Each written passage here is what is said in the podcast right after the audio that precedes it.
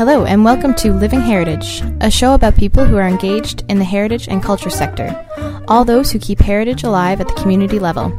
I'm Tara Barrett and today's guest is Joe Shorer. Doctor Joe Shorer is a cultural geographer who taught in the D- Department of Geography at M U N for many years. Her special interest is the study of cultural landscapes. Joe has researched the tradition and structure of farming landscape, the impact of an expanding urban area on the adjacent rural far- farmscape, and the arrival of the military landscape during the Second World War in Saint John's, and currently the landscape of property in downtown Saint John's. Hello, Joe, and welcome to the show. Hello, thanks for having me. Um, so just to start off, uh, just just wondering wh- when you became interested or how you became interested in geography. How I became interested in geography. I think everyone can make up a story about how something happened, and a lot of it is hindsight. Whether it's true or not, I don't know. But when I was a child, our local church in the farming village in Ontario where I lived celebrated the church's centenary. And at that time, some of the ladies of the church did a little booklet, and it included a map. And it showed on that map all kinds of things I'd never heard of. And I knew the village. I walked through it every day to school. And there was a hame factory and a sawmill and a gristmill down by the river and a road down by the river that I didn't know. So I took myself down one day, did a detour from going home from school, and I found this road, which was now a little path, and there were no factories, no buildings at all. And I thought, how do people, how did the women who wrote this know about this? And I, I was, the word archives had never appeared in my life, and in fact, there weren't any local archives. Um, and I, I, I had no idea how people knew, but I thought there must be a way that they found out. And I don't recall asking the adults how, but it stuck in my head, and I was from that moment totally aware that everywhere I went, someone had been before. And that's what I tried to impress upon my students. They had no concept that anyone had ever been, anything had been at M U N campus before M U N campus. But of course, other things had happened in the past. And so how did you try to impress that, I guess, that background knowledge or that, that history onto your students? Well, I marched them out the door and we walked around the campus. And I took them to the Arts and Culture Center. And I said, stand at the entrance to the Arts and Culture Center and look toward Burton's Pond, and you see a beautiful avenue of trees. How odd. And they just end at Burton's Pond. And they're not even quite properly aligned with the front door of the Arts and Culture Center. And that's because the Arts and Culture Center is built on the site of a farmhouse. And the farmhouse people planted the trees to make an avenue down to Burton's Pond. But more than that, the farmhouse became the Church of England Orphanage. So until the Arts and Culture Centre was built, it was an orphanage. So there you have Arts and Culture Centre going back to the orphanage, going back to the farmhouse, going back to when the farm was not a working farm but was a, con- a gentleman's estate in the country for a merchant. So, and other things on campus beside, but that's a good example. I I I would be like one of your students. I would have no idea about that background history. Mm-hmm. Um, so I guess um, just a, an, another question for anybody who doesn't know, what is uh, a cultural geographer? Well, a geographer, a geographer, you can, how can I look at this? You can look at landscape in many ways. You can be an economist and look at look at all the industry and a- economic activity there. You can be an artist and look at it visually from other points of view. You can be a historian and dig in the archives. You can be a geographer, and a geographer likes to look at the world around them and actually see it and walk about in it. So fieldwork's very important. And as a geographer, you can be, uh, I call it rocks and people. You can be a physical geographer and look f- at the physical landscape. Why is a hill a hill? Why is a valley a valley? Or you could be a cultural geographer and say, what is built on the landscape and who built it and why and for what purpose. And more than that, geographers deal with space. and spatial relationships. So we're always looking at where are things, how are they dispersed, uh, where are there more, where are there less, where are there many, where are there few, um, how do they relate to each, each other. So you have a commuting belt around a big city because people come to work every day. So you're looking at all these spatial relationships.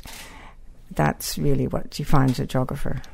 Uh, we had a question here, actually, um, about what sort of things contribute to, like, a sense of place. So what do you think is something that would contribute to a sense of place? And I guess, how would you define a sense of place? Well, a sense of place is a certain concept um, which really involves um, a personal identity with a spot. Now, Newfoundland has an incredible sense of place. In many places I've lived, I've never felt a sense of place as strong as in Newfoundland. I mean, place matters to people here, right down at the very, very local level. And that's admirable and wonderful and adds a superb dimension to their lives and thoughts. And And I think it contributes so much to the, the cultural activity here, the, the stories and the singing and the dancing and the music and all of that. Uh, so a sense of place um, is quite personal. It can also be a community sense of place. And it's a combination of, I think, what you look at every day. You know, there are lots of... lots of arguments that blow up at City Hall when a building is to be taken down or demolished, or when a building is to be put up in a vacant space. And I did some work on this once when there was um, there was a supermarket. Um, let's see, this the super it was Shamrock Field, and it was to be taken to be a supermarket, and everybody complained. But what they really were missing was the view. They said they liked to look out the window and see the view across Shamrock Field, and that's the identity that was to them. And I found that the view, what they're used to seeing every day, is a very important element in this. Mm-hmm. And where was uh, Shamrock Field? Oh, Shamrock Field. Shamrock Field is where the supermarket is nowadays, at the corner of Marymead and Newtown Road. The supermarket one. And now people are very used to looking at it, and they use it every day. Um, so in terms of, okay, well, what, um, sorry, have you seen the field of cultural geography change over the years? And is it different now than when you first started out in the field? Well, yes, it's all gone digital like everything else. Um, and this gives you different, different tools. Um, But I, I think it still keeps to its code of field work. Uh, people want to go out and see and look in the field and get a, and get a sense of of walking around. If if you were studying, I had a student who studied big box stores. Well, she was she was out out and about Mount Pearl and Stavanger Drive and looking at the arrangement of them, looking at the the crazy road pattern within them that traps consumers, so they stay longer and go past more stores. Um, she was looking at all of this. She was looking at the dim- bulky dimensions of the buildings. They're much bigger buildings than we see in any other retail uh, sector. Um, so yes, she could have got architects' drawings and done this. She could have gone to the planning department, as she did, and get maps.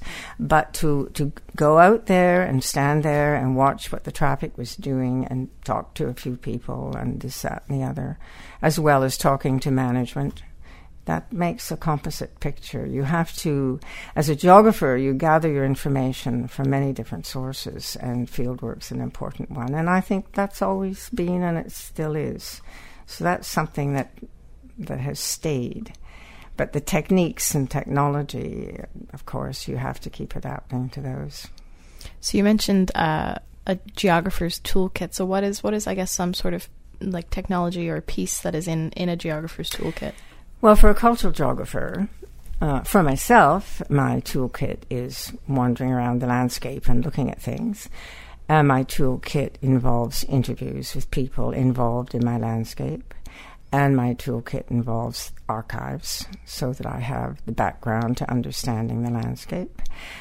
And my toolkit involves the administration of the landscape, so I, I, I know all the planners, all the urban planners, for example. I've uh, met with them and worked with them and asked questions of them. Um, so I think I think that's the array of material that I use. Mm-hmm. And what would you say is an example of um, one cultural landscape? Oh, well, I, I, I could give you a local one, a provincial one, you know, a prairie one, an English one, a German one. I mean, there's all I, kinds of them. Uh, what will I choose? I think for the students at M U N, we've already talked about the the orphanage at the Arts and Culture Center. If we go, uh, well, we might we might talk about the Arts Administration Building, which was. It is located in the pasture of the Halliday family farm.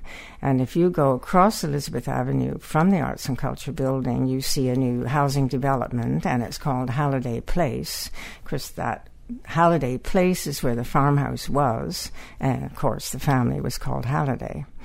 So you have there in the, in the street sign a connection with an event in the past. And the Halliday farm stretched from um, Long Pond all the way across what's now University campus, right down to the Lions Club Park at Newtown Road. And in fact, the Halliday farm's lane to the farm and main entrance face south to Newtown Road. And you can actually see the remnants of an avenue of large trees, and they trickle across Whiteaway Street and Wallace Place to Newtown Road. And they mark the lane that was the entrance to the farm. Um, so there's an example. Uh, and but then Churchill Park was developed in the, late, in the mid nineteen forties, and it was a huge housing proposal, a huge housing project, and in nineteen forty-four the government of Newfoundland expropriated eight hundred acres to create an area which later became known as Churchill Park, and they d- were wanted it to build one thousand homes. So everyone within that area was expropriated. And that began the demise of the Halliday farm, because although they there no, none of the houses were demolished of all the people who lived in the area, and the farmers were allowed to keep their houses, but all their land was taken. So the Hallidays were left with this little patch, which is now Halliday Place, and all their land was taken. So they lost their farm business and their livelihood. And s- Oh, no. No, I was going to say every, everyone was compensated for their land per acre, but the farmers lost their livelihood, and they were not compensated for that. And that's a very bitter part of the story. Mm-hmm. And so why is something like Churchill Park important or interesting to a cultural geographer? Well, Churchill Park, first of all, think of, Churchill Park is more than Churchill Square. Think of Elizabeth Avenue, which runs from Freshwater to Torbay Road. And now erase Elizabeth Avenue from your mind. So Churchill Park actually extends from Freshwater to Torbay. And the first thing that was built was Elizabeth Avenue as a spine through the park. Because before then, you could not get from Torbay Road to Freshwater without going into town and out again. Because all the land between Torbay and Freshwater was farmland. Right? So that was the starting point. So Churchill Park was an idea. There was a terrible housing shortage in Saint John's. The First World War and economic depression in the twenties and the thirties and the Second World War had meant very few houses were built. So there was a terrible problem. And Brian Dunfield, a local judge actually, with a compassionate heart, really decided something should be done about it. And the city council had tried, and they couldn't get the government to move on it, and and so on. But anyway, it worked out that Brian Dunfield became in charge of the Saint John's Housing Corporation, and it developed Churchill Park. And the, and the corporation came into being in nineteen forty-four, which meant this was the first suburban development in Newfoundland, and it was the first suburban development in Canada. Although Newfoundland wasn't in Canada in nineteen forty-four. So it has some significance that way. And the fact that, that it, it increased, Churchill Park, the eight hundred acres, increased the area of the city by a third. The boundary of the city had been Empire Avenue before that. So it was huge. I mean, it was just huge, huge in every way, proportionately to the city. Uh, so then the whole story of how this development was handled is a whole intriguing story, which well, I could go on and on, but maybe you have another question. um, so just talking about uh, Churchill Park and how it occurred in nineteen forty-four, you yes. mentioned. Mm-hmm. Um, was there other ways that uh, World War Two changed the geography of Saint John's and the, the landscape? Oh, yes, yes. Uh, the war was declared in September thirty-nine, and Uh, late in nineteen forty and forty-one, f- to this town of forty thousand people, fifteen thousand military personnel arrived from the States and Canada and Britain. So it's fifteen thousand more bodies in, in a forty thousand population town, so it was huge. And they all came and set up shop in their own ways, so The, the Canadians were building Torbay Airport, and also the, their Navy got all involved with shepherding convoys across the Atlantic. The British government came and did a lot of work around the harbor in their naval. It was really their naval section that was involved. The Americans came and built Pleasantville. The Canadian Army came, and the Canadian Army camped Uh, near Blackmarsh Road, south of Mundy Pond, in what was called Lester's Field. Uh, so you take Lester's Field, you take the Canadian Navy, which is where um, Buckmaster Circle is today, just north of Saint Clair's Hospital. You take the Americans at Pleasantville. Three huge camps. And with that, you had dozens and dozens of smaller buildings uh, throughout the town. So you ha- you had an anti-aircraft battery where McPherson's school is, uh, which is just off Newtown Road, all right. And the nuns who ran Belvenere Orphanage on Bonaventure complained bitterly to the American or to the Canadian general uh, about this anti-aircraft site. But they did it anyway, all right. You had another air- anti-aircraft site on the Hill of Chips, all right, which is, what is the name of the hotel on the Hill of Chips? Uh, something. Quality Inn, maybe? Something? Rumpelstiltskin's? Rumpelstiltskin's Rumpelstiltskin is Quality Inn, yes. So you have to imagine an anti-aircraft site there. You have to imagine Signal Hill banned because there are a thousand troops on the top of Signal Hill. You can't go up the south side hills to pick berries because there's all kinds of uh, gun emplacements up there. Um, the Americans also built here, just in Churchill Park, uh, there are three, there's the streets, Elm Place, Beach Place, Sycamore, there's another one off Pinebud Avenue. Where those streets are today was Camp Alexander, which was an American camp. I mean, they, they were everywhere in town, and barbed wire fences everywhere. So when you had the Canadian camp in Lester's Field, south of Mundy Pond, all of that was barbed wire and fenced off. So the whole town, you couldn't walk around in town without seeing something. All the recreational clubs. The Americans had a recreational club just near where the rooms is. The Canadians had one down on Water Street. And, and so everywhere you went, things were happening. Uh, so there was a whole military landscape sort of shoehorned into the town, not just on vacant land, but taking over other buildings. And this all lasted. And at the end of the war, in nineteen forty-five, poof, it vanished, except for Pleasantville.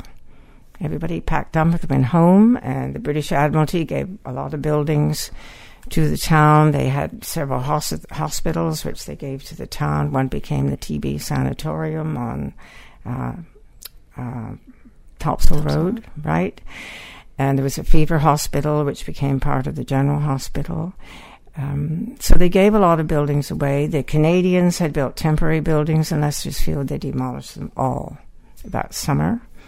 But the Americans stayed until nineteen sixty-one because they were concerned about continuing defense of the North Atlantic during the Cold War. So, so that seems to have had a, a major, a, oh, like a major change in the city. Yeah. And you mentioned that you know, the Canadians and the British troops left, the Army and the Navy left. Um, but what kind of effect do you think those, even the buildings that were taken down, um, you mentioned that people weren't allowed to, or people couldn't go berry picking and all these things. Mm-hmm. So what kind of an effect do you think that had on, I guess, the the society in Saint John's at the time? Well, they all had to adapt. I mean, they, they had they had blackouts, and there was a limited amount of rationing.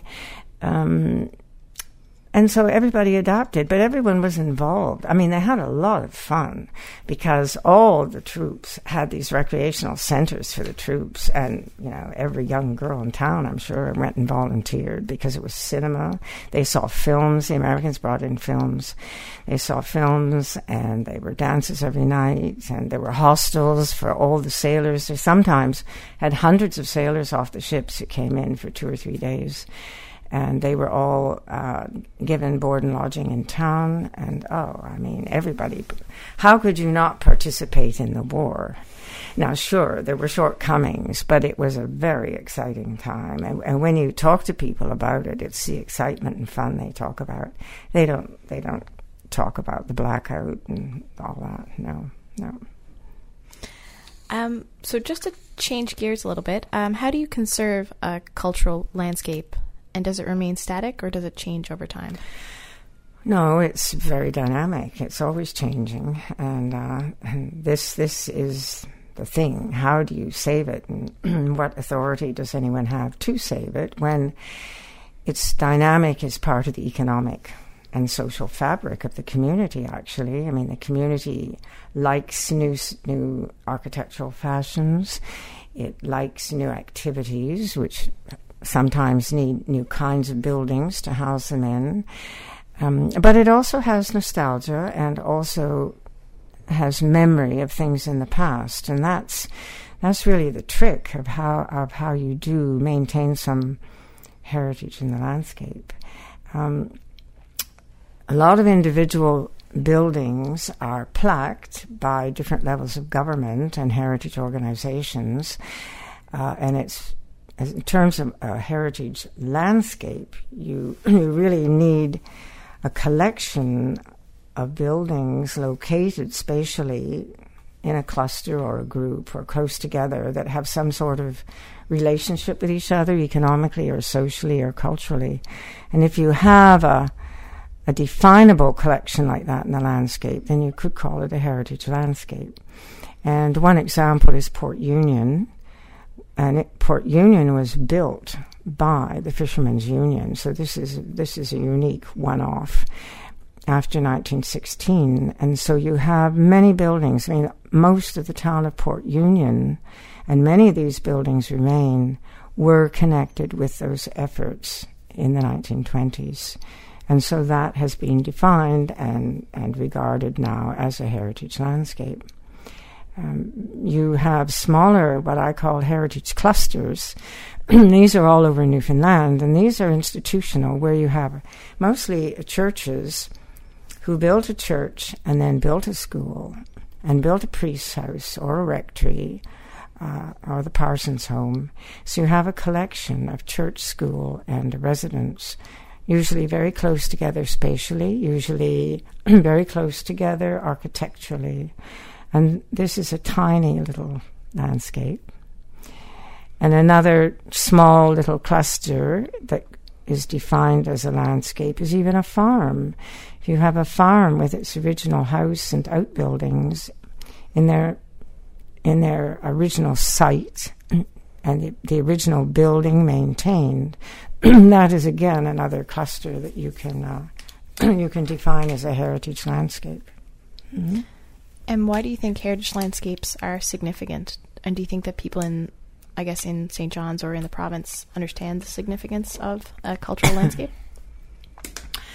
Well, I used to tell my students that museums collect objects and bring them inside, and cultural geography and heritage collects objects that are too big to bring into the museum.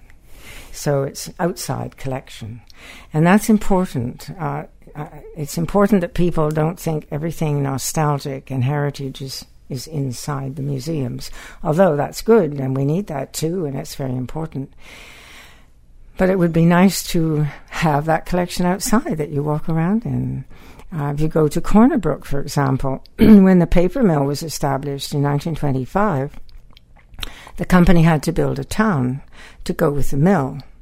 And so the townscape of central Corner Brook has the owner's house, whenever he visited from England, which is now the Glenmill Inn, and the manager's house, and the sub-manager's houses, and some of the workers. And all these houses are graded by the footprint, the size, the quality, et cetera.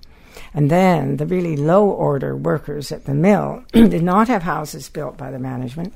They just found their own houses and often built them themselves in a chaotic pattern without sewage provision or anything else. Uh, so they were much in contrast to what the management had built. So you can walk around today in Corner Brook and you can see the Glenmill Inn, you can see Cobb Lane where the high management lived, you can see other streets where lesser management lived, and and get a sense. And there's also streets where some of those workers for whom the mill did not build houses actually built their own houses Uh, uh, themselves. So the whole story's there. So you can get a sense of the of the place just yes, walking through. Yeah, and it is a heritage landscape, but it's not been designated yet, unfortunately. So if somebody was interested in geography, um, what piece of advice would you give to them?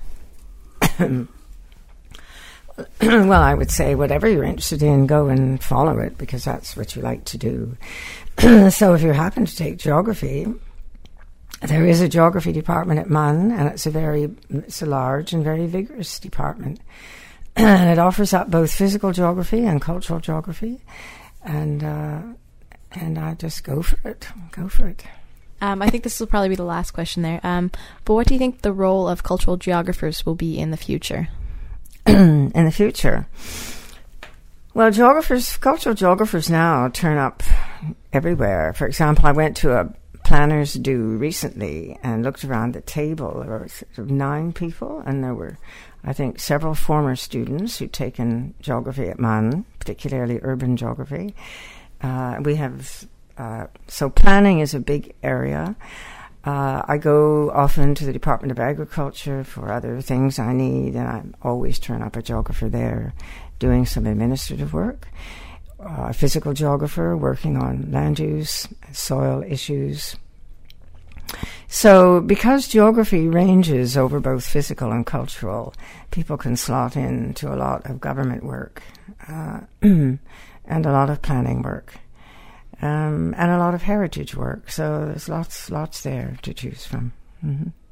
Um, well, I'd just like to say thank you. Thank you very much for coming on the show. It was uh, great to have you here.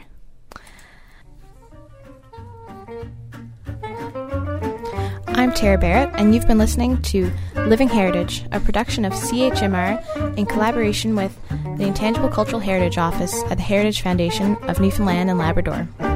Find us online at i c h blog dot c a or on iTunes. Thanks for listening.